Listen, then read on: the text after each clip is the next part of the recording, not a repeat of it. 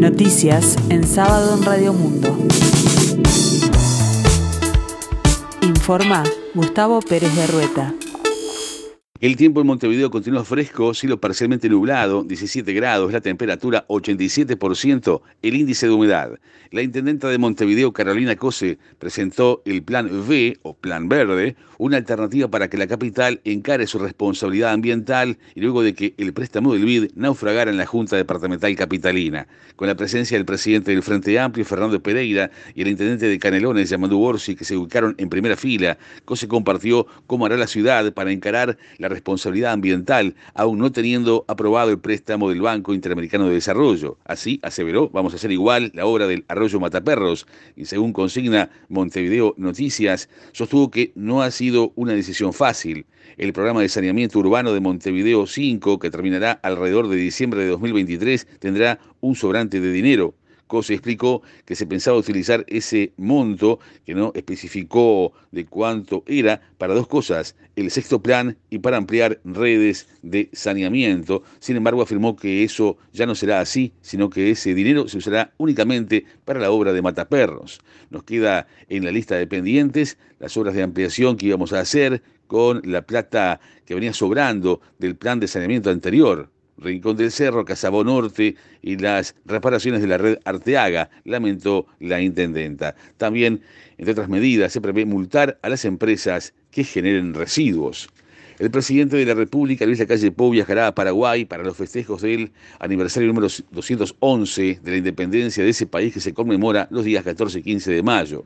El mandatario uruguayo fue invitado por su par paraguayo Mario Abdo Benítez y está previsto un encuentro bilateral entre ambos presidentes. Luego la calle Pou visitará el Reino Unido. El encuentro con el primer ministro Boris Johnson está previsto para el 21, entre el 21 y el 24 de mayo. El presidente irá acompañado por la ministra de Economía y Finanzas, Azucena Arbeleche, y el canciller Francisco Bustillo, y también el ministro de Industria, Energía y Minería, Omar Paganini. Si bien no hay una agenda confirmada, los integrantes de la delegación uruguaya marcan que habrá otros contactos a nivel de gobierno en ese país. En junio, la calle Pou viajará a Los Ángeles para participar de la Cumbre de las Américas, prevista del 6 al 10 del mes que viene. Las autoridades de la Cancillería trabajan para concretar un encuentro con el presidente estadounidense Joe Biden.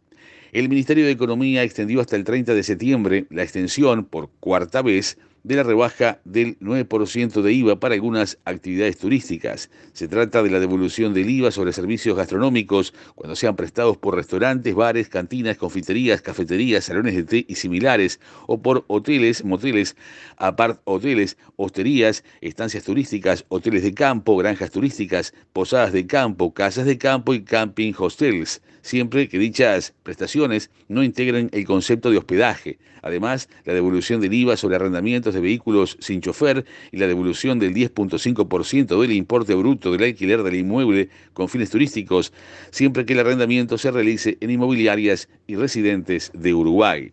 La Junta Departamental de Maldonado denunció el faltante de computadoras que no fueron devueltas por ediles del anterior periodo legislativo. El presidente de la Junta, Damián Tort, dijo subrayado que la denuncia se radicó por recomendación del asesor letrado de la institución. Si no denunciábamos este hecho, estaríamos incurriendo en una omisión, afirmó. El edil Tort indicó que los préstamos fueron firmados por el presidente de turno con cada curul, donde se especificaba las cláusulas, entre ellas la de la devolución. Tort dijo que los ediles pertenecen a los tres partidos con representación en la Junta, blancos, colorados y frente amplistas. No podrían decirnos que estamos actuando por otra medida solamente de un color político, subrayó también. En esta jornada continúa la actividad en la fase regular del Campeonato Uruguayo de la Segunda División Profesional. Este sábado se disputarán tres partidos, Progreso Villa Española a la hora 10, Racing Uruguay Montevideo a las 16 y La Luz Miramar Misiones a las 21 horas. El domingo, Rampla Juniors Juventud de las Piedras irá a las 10 horas. Este domingo se jugará en Colonia el Clásico Nacional Peñarol por el Campeonato Uruguayo Femenino. El encuentro corresponde a la tercera etapa. Se disputará en la ciudad de Colonia de Sacramento, en el estadio Alberto Supici. Comenzará a las 13 horas. Tanto tricolores como aurinegras llegan con un solo partido jugado, ya que tuvieron su fecha libre en las dos etapas ya disputadas. El joven piloto sanducero Facundo Llambías debuta este fin de semana en el FIM Juniors GP World Championship uno de los certámenes que integran el programa denominado Road to MotoGP, cuyo calendario se inicia en Portugal y va a estar finalizando en el mes de octubre en España, luego de la disputa de ocho fechas. La carrera se largará este domingo a las 9 en Estoril y será a 17 vueltas.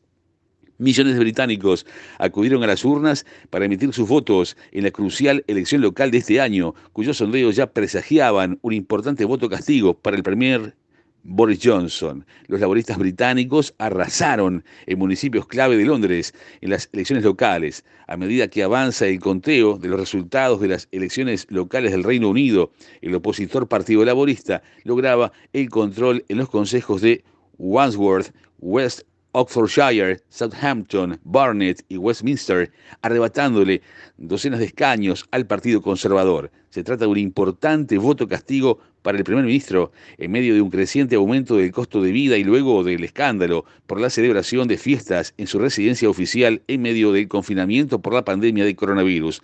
En elecciones generales, los laboristas tendrían el 35% de los votos, los conservadores el 30%, los demócratas liberales el 19% y otros el 16%.